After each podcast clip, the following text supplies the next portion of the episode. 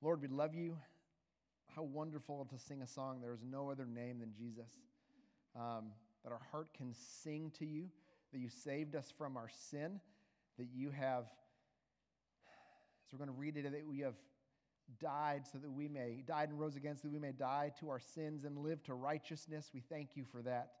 We thank you for this book of, of First Peter and all that you're teaching us in it. Lord, it is difficult, it is beautiful, it is challenging, it is freeing. As we look at husbands today, Lord, we need your help. We need your help, Lord. We ask for your guidance and your wisdom. We ask for your, your compassion on us. Teach us, Lord Jesus. Teach us as we open your word. If you are a husband today, I want you to just take a moment and just thank the Lord for the privilege of being a husband. I want you to ask Him to teach you today how you can walk in godliness to grow in grace as a husband.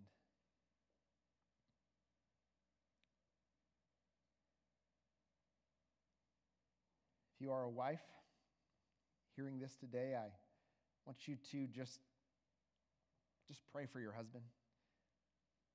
Ask if the Lord would encourage him and challenge him and help him to grow into the man that the Lord wants him to be. And ask the Lord how you can help him in that.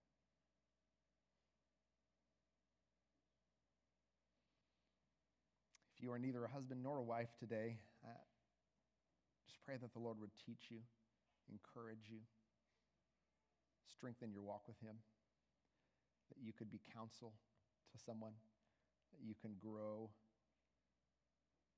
you can better understand something of the Lord from what we do today. Lord, we bring only ourselves to you, and when we do that, we are left with the reality that the cross is what saved us in your death and resurrection, and that we come to you as sinners saved by grace. Yet we come before the throne of mercy and ask for help in our time of need. Help us understand, help us comprehend, help us apply and live out the truth you want to teach us. In Christ's risen name we pray. Amen. So we're in 1 Peter 3 7, and I'm going to read it, and then we're going to talk about it. Here we go. It says, Husbands, in the same way, be considerate as you live with your wives and treat them with respect as the weaker partner and as heirs with you of the gracious gift of life, so that nothing will hinder your prayers. If you're wondering how we're going to spend the next little bit on one verse, uh, it's the Bible, so just hold on. There's a lot in there. All right, so chapter 3 starts with wives, right? This is the instruction directed to wives.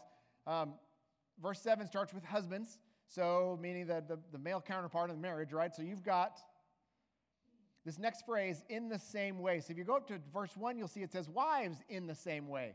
So it says in the same way. If you see that in the Bible, you want to read up ahead and say, well, in what same way? And you keep reading up and it says, well, wives in the same way. Well, well what same way is that? And if you keep reading up, you end up in chapter 2. And it says, talking about Jesus, in verse 22, it says, He committed no sin and no deceit was found in his mouth, and that Christ is our example. We should follow in his steps. In verse 21, that when they hurled insults at him, he did not retaliate. When he suffered, he made no threats. Instead, he entrusted himself to him who judges justly. He, he himself bore our sins in his body on the tree so that we might die to sins and live for righteousness. For by his wounds you have been healed. For you were like sheep going astray, but now you have returned to the shepherd and overseer of your souls, wives in the same way, husbands in the same way. So when it says in the same way, the, the, the context is that we are to, like Jesus, to do something. Well, what was what is that same way? That is the same way that, that Jesus in his ministry walked with the Father. And that it was in an attitude of utter humility, of absolute surrender, and of joyful obedience. So, our attitude, husbands, as we be considerate, treat them with respect, our attitude is to be one of utter humility, absolute surrender, and joyful obedience. So, that's where we're starting. In the same way, that's sort of the foundation of where this whole thing is beginning. So it says, in the same way, be considerate. Your, uh, your version may say something different. It may say, oh, I don't know, there's lots of translations that are, there's a lot of wonky, not wonkiness, but a lot of variance in your translations in this particular passage. But this word for considerate, when you look at how the NIV translates it, and I, wanted to look at the, what does the word mean in English, right? Like you say, well, that's very inconsiderate of you. Or you say, oh, that's not very considerate. And, and we have a way broad meaning of it. And so we're to look at the word for it. And here's what I came up with uh, it is behavior that is kind and considers others' feelings Make sense? Okay? Kind and considers others' feelings. It is kindness and thoughtful regard for others. That's consideration. Kindness and thoughtful regard for others. It is continuous and careful thought toward another person. Continuous and careful thought toward another person. And it actually comes from a, a Latin word, a combination of a Latin word, which means to observe the stars. Isn't that crazy? That consideration is this idea of observing the stars. So when you see husbands in the same way, be considerate. I want you to think about a child looking at the nighttime sky for the first time, right? They are full of awe and wonder. I want you to think about an astrophysicist whose job it is to look at the heaven, to consider the stars all the time, to look at them and measure the light that comes off of them and do all this math and science to discover the great complexity of this created universe that we inhabit. And I want you husbands to, we're going to talk about this later, but to have that as sort of the anchor in your mind as observing the stars. Because in, um, in the King James, the, the Greek word for that, considerate there is, is, is the word for knowledge. And the, the King James says to live with your wives according to knowledge, which is far better than living with your wives according to ignorance, by the way. So, you don't want to do that. I mean, you can, but not going to be fun. So it's this, under, it's this idea of, of applying knowledge so that you can treat her in a certain way. To be continuous and careful in your thought toward her. Next phrase says, as you live with your wives. So, uh, for all the grammarians out there, um, that is in the, the present active participle, which means it's an action that is happening now and is continuing on in the future, right? So it's like as you keep on living with your wife. So you be considerate to her as you keep on living with her. So it doesn't say be considerate to her as you're walking away from the marriage, right? That's not in here. It doesn't say be considerate to her as you leave, but as you live with her, you are to treat her and have behavior that is kind and considerate, that is kind and thoughtful toward her.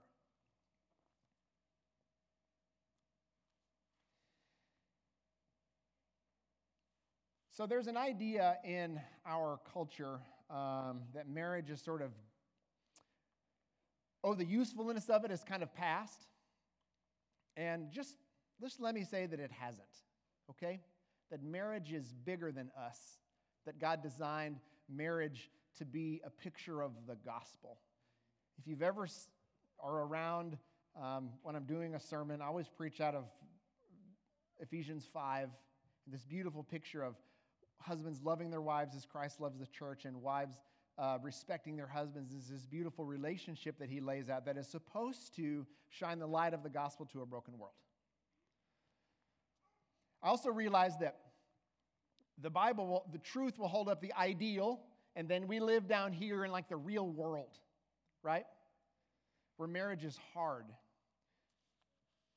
And so when it says, husbands, be considerate as you live with your wives. Husbands, stick around, okay? Also, wives, please stick around. But husbands, stick around. Uh, a very wise woman whose daughter I married was once uh, talking to us about some wisdom that she gave a young married couple. And the uh, husband and wife were fighting, and the girl was like, Well, I'm going to go, I'm going to go. I'm going to go hang out with my parents for a couple weeks. And she just simply told her, stay. Because every time you leave, it gets easier to leave. And every time you stay, you practice staying. And so it's this idea of continue to live with your wife. Trev talked a little bit about this last week, and I'll just briefly touch on it. This passage does not really discuss it.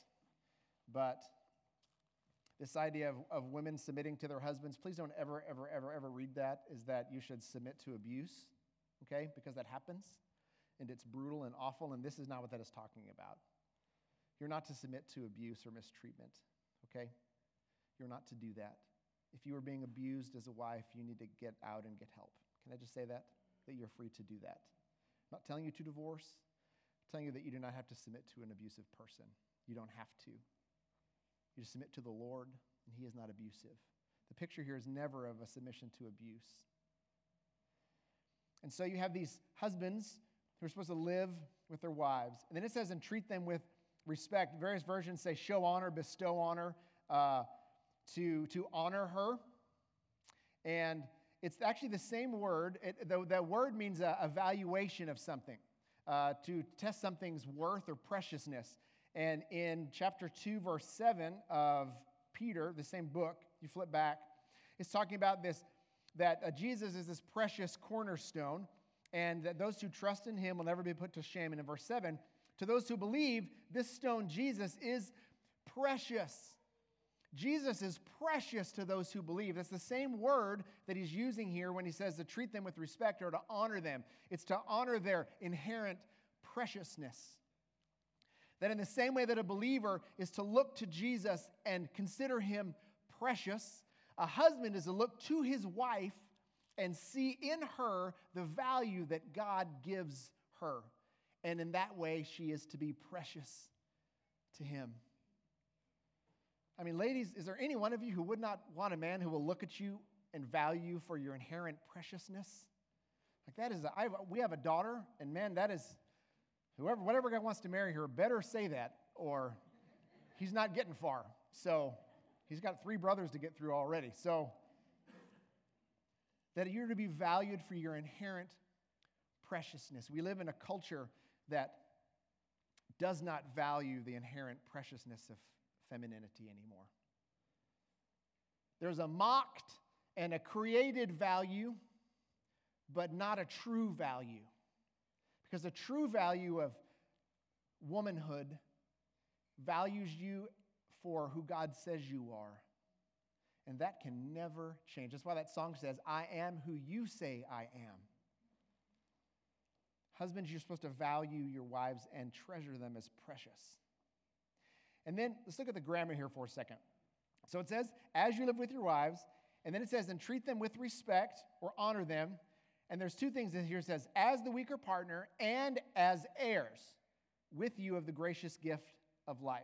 So this word may say weaker vessel or weaker partner or because she is a woman. There's all these different translations in there. And it gets sticky, right? Because if you walk up to people and they're like, hey, hey, wife, you're weaker, uh, high five. I mean, that doesn't super work. So what is it? What does it mean when you're reading the Bible? The job is to figure out what it means, right? And then to do what it says. Figuring out what it means is always, sometimes it's really easy. Jesus says, love your neighbor. You're supposed to love your neighbor. Okay, you can't really Get around it. Treat people like they want to be treated. Okay. Don't worship idols. Right. Don't worship idols. But then it says, with respect as the weaker partner. That word for partner is really the word vessel, this idea of a, of a vessel that is more frail than another vessel. And so some commentators have looked at, uh, say, maybe it's a, a woman's uh, physical weakness, but there's, there, there are women who could punch me out. And so there's pick me up and throw me across a room. I mean, there's, and if you take it in the context of here, remember that Peter has addressed three different groups here. He has addressed three groups that are supposed to submit to something. He has addressed Christians who are supposed to submit to a pagan government, right? He's, we've already gone over that. Submit to your government. He has addressed slaves who are supposed to submit to their masters and wives who are supposed to submit to their husbands. I do not want you to equate those, those things. The, those are all three distinct relationship paradigms a, a government to its citizen, and a master to its slave, and a husband to its wife. These are all distinct categories. So, so don't think that a husband and wife is like slave to master, is like government to citizen to government. It's not like that. They're all they are distinct relationships. Husband and wife being the most distinct of all of those. But this idea that in each one of those scenarios, there is a party that is submitting to the other, and in doing that, they have an inherent vulnerability. So that as a wife submits to her husband, she is, by fearlessly trusting Christ and submitting to a human man, that she is in, an, in a, a weaker or more vulnerable position. Does that make sense? Because if any of you know me, uh, my wife is like not weaker than me in any way, shape, or form. And so it does not mean weakness like we think of weakness. It means because of her fearless submission to the Lord, a wife is then in a more vulnerable position than the husband. Also, culturally speaking, in this era, the Roman woman was, had no status, was often valued as property, could not vote, was not a citizen. So, as a woman, she was weaker, far weaker in society than her husband was. That could also be playing into this. But it's this idea, I think, I think that the best way to look at it is this idea of because of her submission that she's in a place of vulnerability. Husbands, don't you dare take advantage of that. That will make me so angry. Don't do it. And if I hear that you've done it, I'm going to get really mad at you. And I'll bring other men and we'll all be mad at you together. And we'll sit down and we'll say, Mm-mm, you don't do that because we love you. Don't you dare take advantage of her submission to you. Don't ever do it. And ladies, don't let a guy do that. That's not what this is saying. As a matter of fact, it's saying the exact opposite of taking advantage, just to be considerate and to show you respect. So you, I want you to see though, the comparison here. As a weaker partner, and then it says, as heirs with you. So these two things are contrasted, and here's why. That word for heirs is fellow heirs or co heirs, and it's used four times in the New Testament. So it's used in Romans 8, where it says that we are uh, uh, heirs of God and fellow heirs with Christ in his kingdom in Romans 8. And, and in Ephesians chapter 3, it says that Jews and Gentiles are fellow heirs of the promise of redemption. That there was this big thing between Jews and Gentiles, which was the law, and that Christ came and, and abolished this dividing wall that was between Jew and Gentile. They are now co heirs, fellow heirs of the same promise. In Hebrews 11, it looks at Abraham, Isaac, and Jacob, that even though the promise was given to Abraham, that they dwelt in tents together with Isaac and Jacob, and they were all heirs of the same promise of redemption that God had given Abraham this redemptive promise I will send a redeemer. And that promise goes all the way through Abraham, all the way through the nation of Israel. And now that we, after the cross and the resurrection of Jesus, we are now sharers in that redemptive story. The fourth time it's used is right here that husbands and wives are fellow heirs, co heirs of what? the gracious gift of life. This idea that it is the gift of eternal life that we are both fellow heirs of. So, though she might be vulnerable, she is a co heir with you, and that means she shares partnership with you. And she shares, there is this idea of a shared responsibility with you that she has equal value, equal worth, equal right, equal inheritance. So, this is another situation where this is incredibly contrary to the culture of the day that Peter was writing to. Most women were not the heir, that there was a male heir, and the, the man received the inheritance. The girl did not.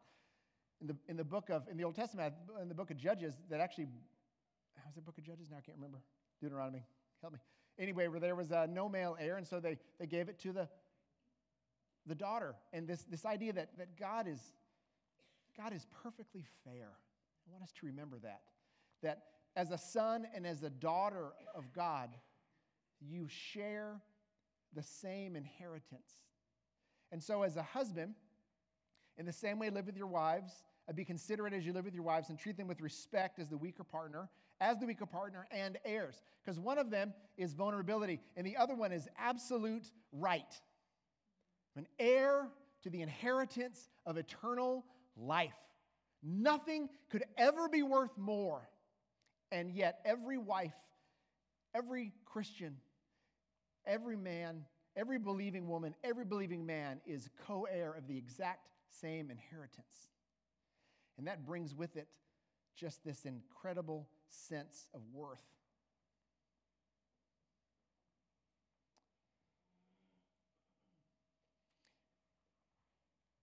Then he says, so that nothing will hinder your prayers.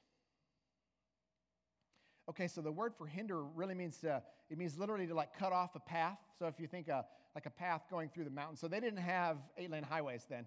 Uh, a road was narrow, often cut through um, rugged territory.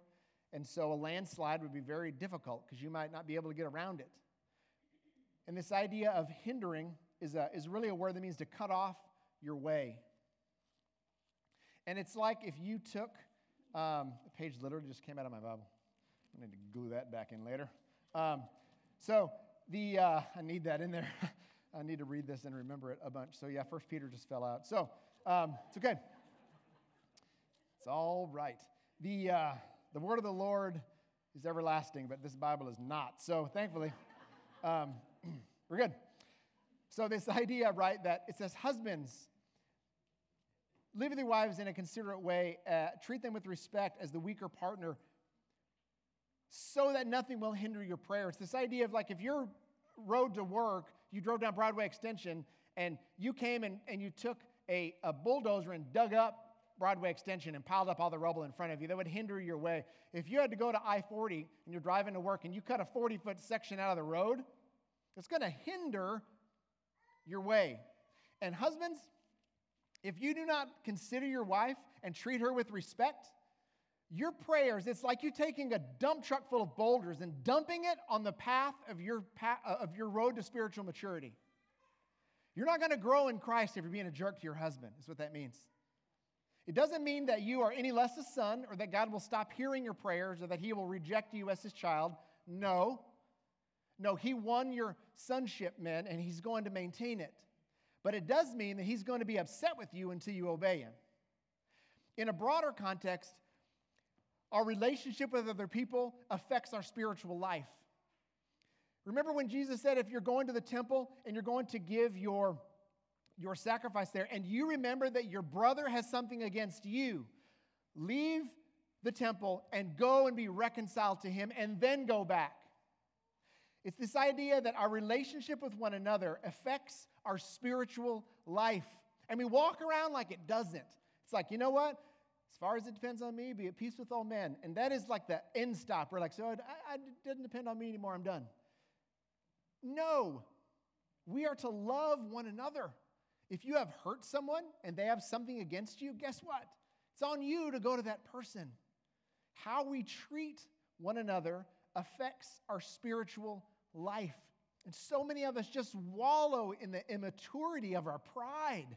And we won't just say, Lord, where have I wronged someone? How can I make that right? So that's broadly. What do you think about that in the context of marriage? A whole lot of things can be fixed when a husband is humble and can say, I was wrong. I'm sorry.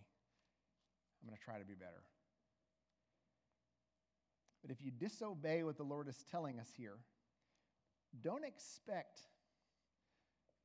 the kind of prayer that you want. Do you want effectual, righteous prayer? Do you want to be able to pray and have a hedge around your family? Do you want to pray for the salvation of another person? You want to pray that a neighbor comes to know the Lord, that someone grows in grace and truth?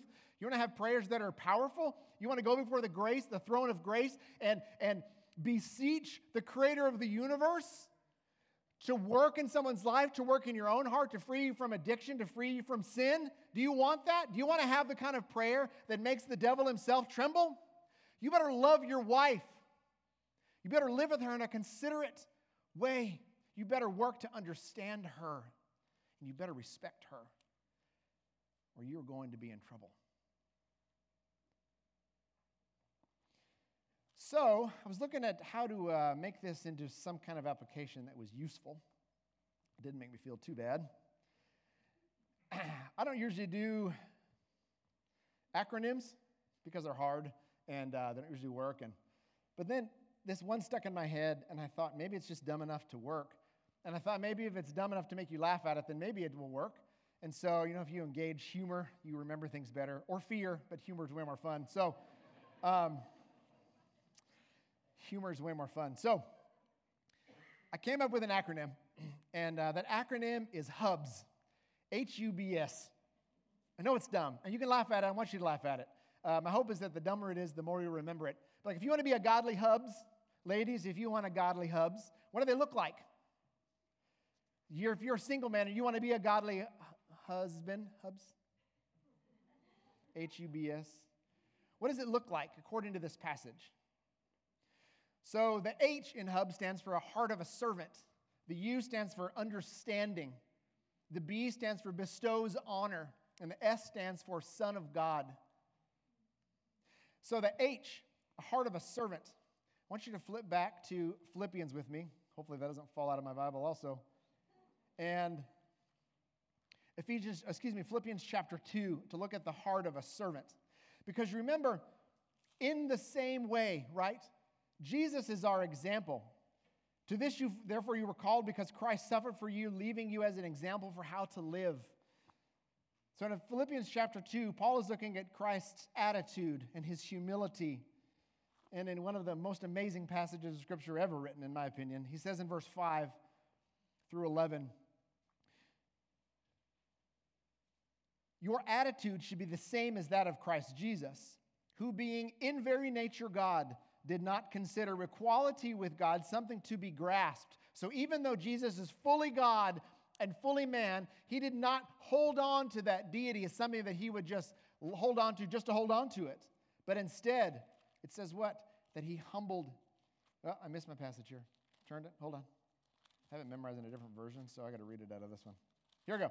That he being in very nature God, but he made himself nothing, void, empty, taking the very nature of a servant, being made in human likeness, being found in appearance as a man, he humbled himself and became obedient to death, even death on a cross. Husband, your attitude must be the same as Jesus. That your job is to die to yourself and humble yourself and become obedient to the God who gave you marriage to begin with. Even death on a cross. That was as far as the Lord took it. Therefore, God exalted him in the highest place and gave him the name that is above every name, that the name of Jesus every knee should bow in heaven and on earth and under the earth, and every tongue confess that Jesus is Lord to the glory of God the Father. You aren't Lord, Jesus is. So submit to him and walk in humility and have the heart of a servant. That is the foundation of a godly husband. It is the heart of a servant. So, men, if you are single, I want you to think about, I want you to develop the heart of a servant. How do you do that?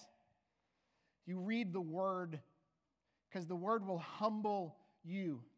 You get in it, you memorize it, you see who God is, and you pray and you grow in humility. You ask Him to give you the attitude of a servant. You look at Jesus and you ask the Lord to make you like Him. You get in community. Community is humbling because you see your own stuff. Everybody else sees your own stuff. And then you pray for your stuff. And it develops the heart of a servant. And then you get out and you serve somewhere. Just find somewhere to serve. Doesn't have to be fancy. Just find a place to serve and serve there. I read a, read a book, a little book called the uh, Cross Cultural Servanthood before he moved to Guatemala. It's a wonderful little book. And in it, he says something. He says, Servanthood is revealed in simple, everyday events. Servanthood is revealed in simple, everyday events. This idea that most of a servant's heart is going to be displayed in the small things right? It's going to be displayed in, in picking up a pair of socks. It's going to be displayed in, in, in serving someone in the everyday, simple events. Husbands, you have to figure out how to serve your wife in the simple, everyday things. It may be a grandiose, like, sacrifice, or it may be putting the dishes in the dishwasher. But you must have the heart of a servant. U is for understanding. So I want to go back and look at this, that word considerate that we looked at earlier. There is this idea um, of understanding in here, and it's this right, communication, ideally, is this process of creating understanding between two groups. And we talk about when I have good communication in marriage. That means that there are two people who are really good at creating understanding between one another. And if you've been around humans for long, you know that one, that's hard, and two, between a man and a woman, it's particularly difficult because they will look at the same color and disagree. They will look at one thing and, and think another thing. Men and women are different. I don't care what book or what anybody says, we're really different. We think different. How we understand things is different. And so, husbands, guess what? You're married to this wonderful, beautiful mystery. I had someone tell me once they were talking about monogamy in marriage. They're like, how could you be, how could it be so boring to be with the same woman your whole life? And I was like, man, you are a fool. and you are doing it all wrong. If you think that being married to the same woman means that it's boring, it's the greatest adventure of your life if you do it right. Because she is not the same person that I married. She isn't. Praise the Lord. I'm not either. There's always this, there's a joke that you, there's always three people that get married, right? You're always a three people. Uh, you marry uh, one person in three, not Trinity, whatever. That your wife is, or your husband is the person that you thought they were when you got married. They're the person that they really are. And then they're the person that they're going to be because you got married. This idea that marriage changes us. And so, husbands, your wife is changing. You got to learn who she is. That takes work by the way, work that takes time. Rick Warren said the most desired gift of love is not diamonds, sorry, Tim, not diamonds, roses, or chocolate. Listen, the most desired gift of love is not diamonds or roses or chocolate, although I've yet to meet a woman who does not appreciate those things. So let me say that. But the most desired gift of love is not diamonds or roses or chocolate. Get this, it is focused attention. Focused attention. You can't buy that. Uh uh-uh. uh But you can give it. And guess what? It's free, it doesn't cost anything.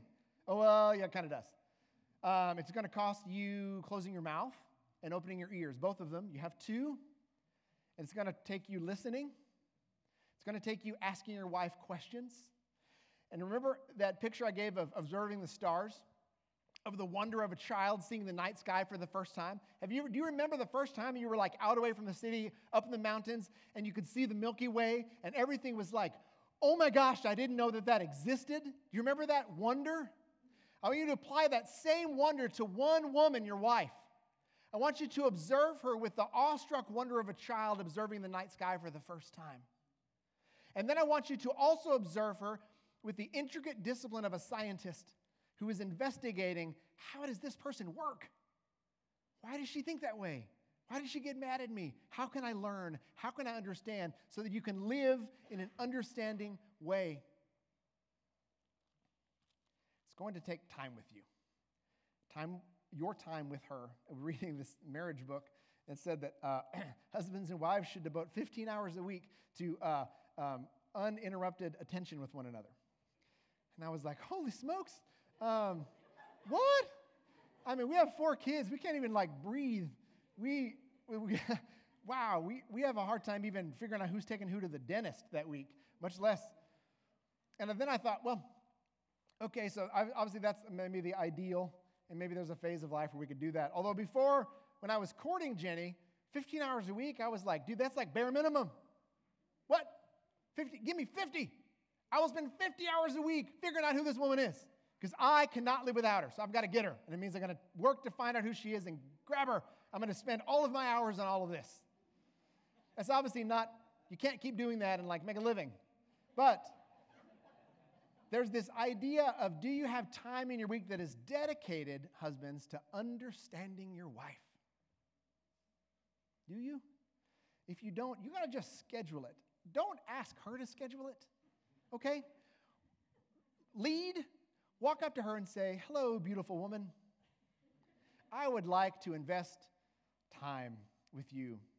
Focused attention on understanding who you are so that I can better love you and cherish you. Uh, we may laugh.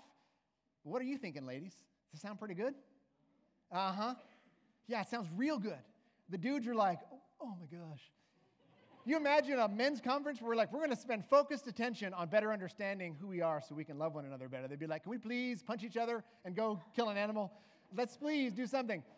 Because guys bond by doing stuff, right?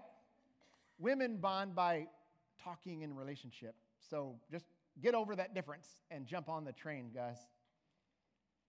Focused attention. Heart of a servant understanding. I want you to invest the rest of your days to understanding this beautiful mystery that you married. Okay? She is a beautiful mystery, a confounding mystery, because ladies, we just we don't always understand. Show us grace and help us talk like down at our level. help us. We're dense. We just don't get it. So be patient with us. And if we give you the slightest sliver of an invitation, take it with the, all the gusto that you have, okay? If you slap that down, ladies, he may not be able to give you a whole lot more, okay? If he gives you the slightest invitation to this intimate, I want to know you better, you, you cancel whatever you've got to cancel and do it because it's hard for him. Understanding. Second is bestows honor. Excuse me. Third, Heart of a servant, understanding and bestows honor. Um, it goes back to this idea of preciousness, right? So, something that is precious, has great value, is highly esteemed, cherished, not to be wasted or treated carelessly. So, listen to this with application to a, a wife. And, ladies who are not wives, this also applies to you that you are of great value, highly esteemed, cherished, and you are not to be wasted or treated carelessly. So if you are single and there is a boy who is treating you carelessly, tell him to go home and grow up and come back later. Okay? Say adios, buddy.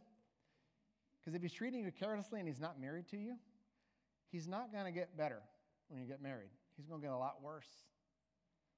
Because men are dumb, and that's what we do. So if they're not treating you carefully, you understand that word? If they're not treating you with tenderness, in line with your preciousness, mm-mm. don't go with that guy.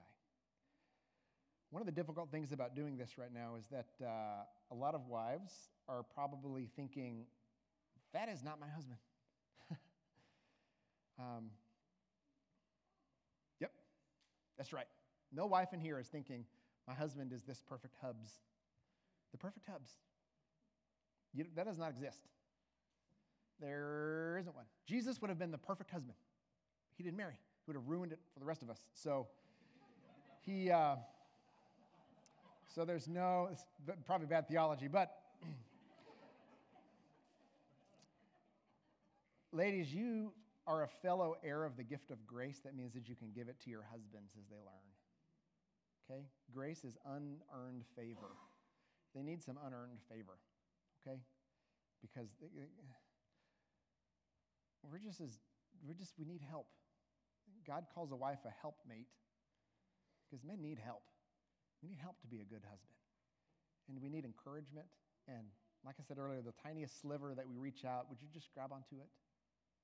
But if you're, if you're sitting here thinking about, my husband is not like that, and you're getting frustrated, and you're like, why did you ask us to pray, and why are you talking like this? You're making my marriage worse.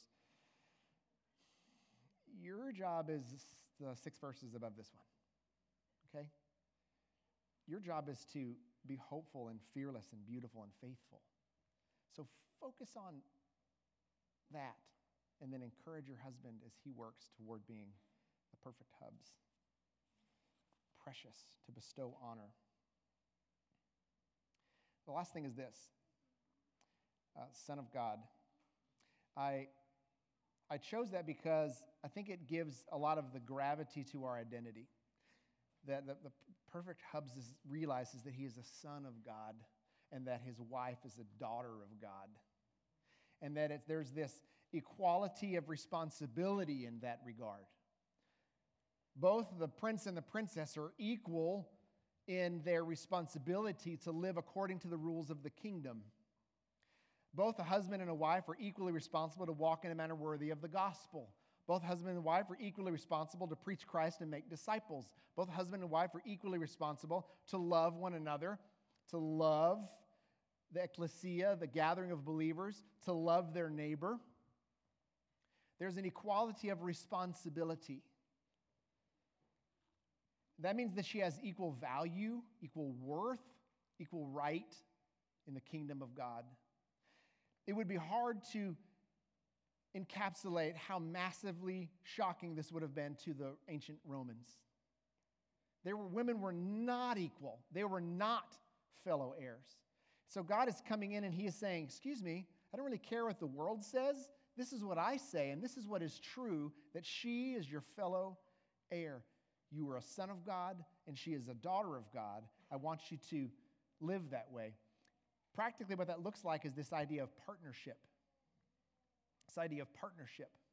And you know, when you come in for the marriage, right? So the so the, the preacher's up here and everybody else is out there, and the bride and the groom, they come up and they stand here and they hold hands and they mumble things they're not going to remember, and they they do stuff and they they exchange rings, and boom, somehow in that magical moment they get married. Then the husband gets in a line and he walks out and the, the wife follows him out. Is that what happens? No. You'd be like, what is this like? Follow the leader? How do they? They run up the aisle holding hands, don't they? Both of them facing the same direction. Partnership is not you do what I say. Partnership is how can we do this together? And it's this idea of the fact that we, just like it says earlier, that we have his body hung on a tree so that we might die to sin and live to righteousness. So, how do we do that together? as a married couple. Husband, your, your job is to lead your wife by holding her hand and say, let's figure out together how we can live to righteousness. How can, I grow, how can we grow in grace and truth together?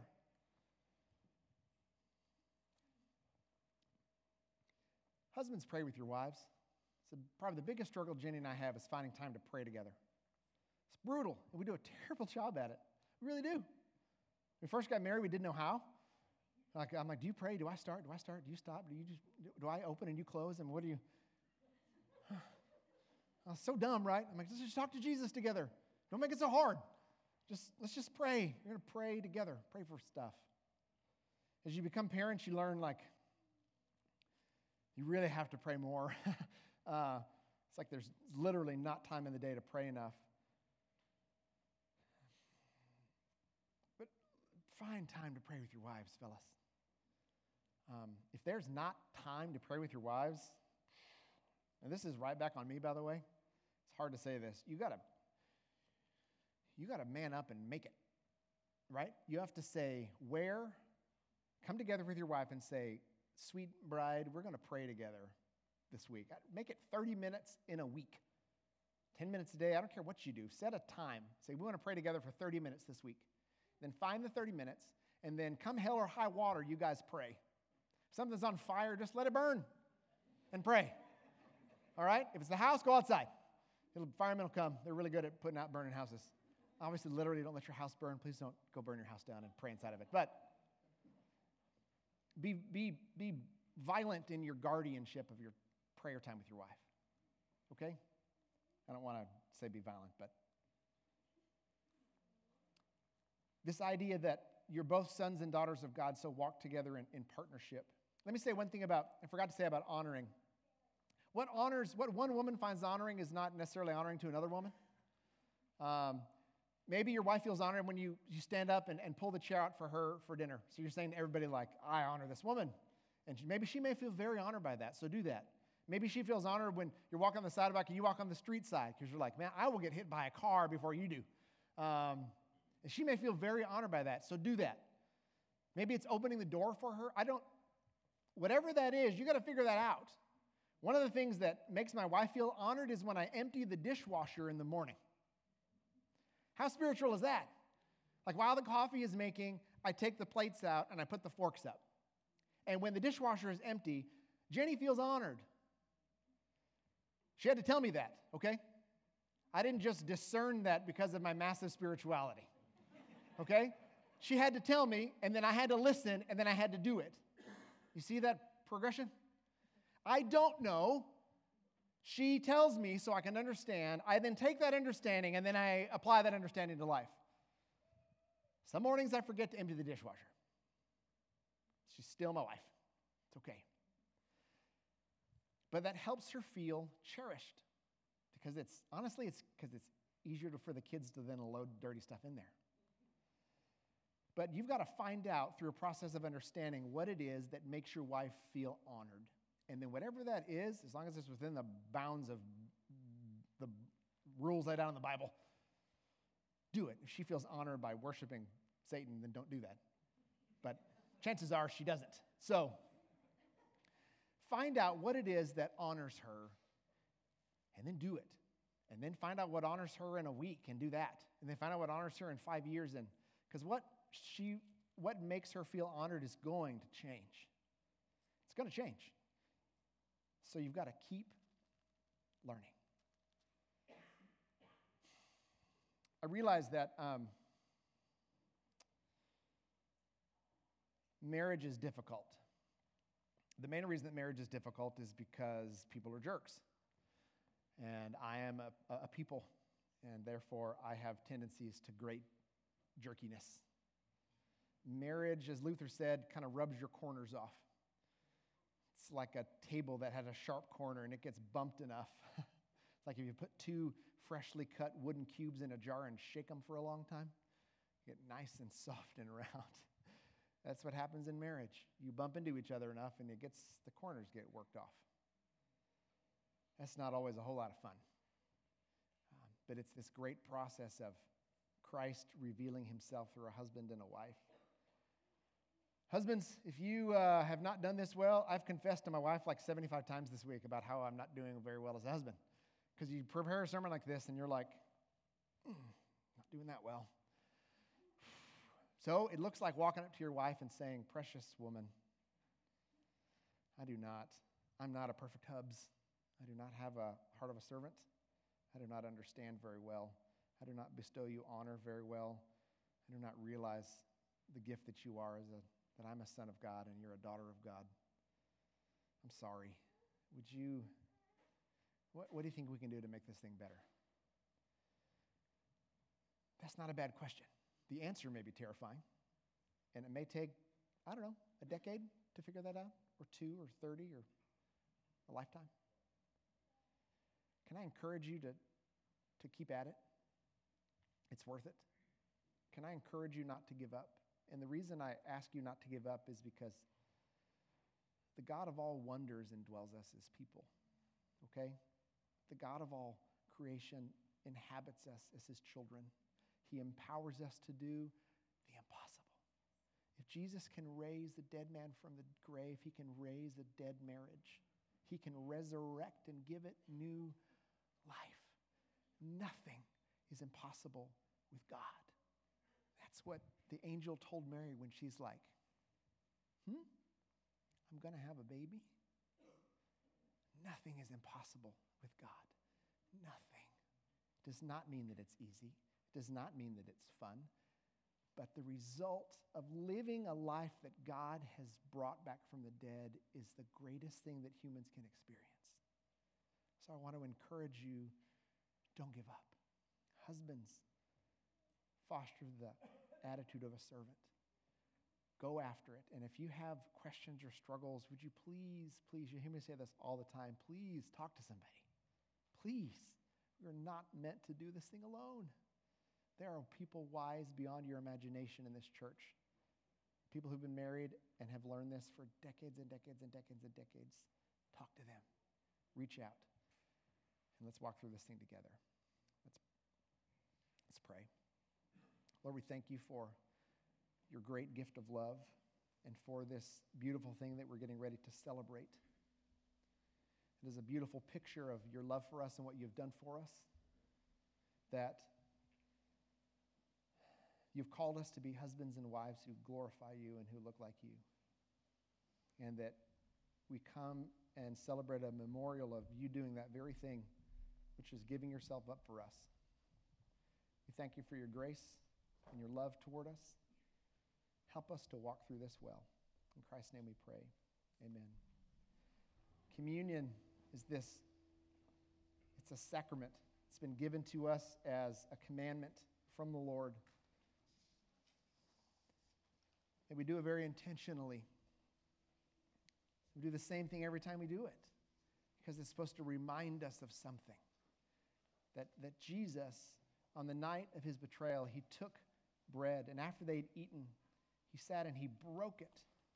And he said, This is my body, broken for you for the forgiveness of sins. And in the same way, after they'd eaten, he took the wine and he poured it out, and he said, This is my blood poured out for you as the blood of a new covenant.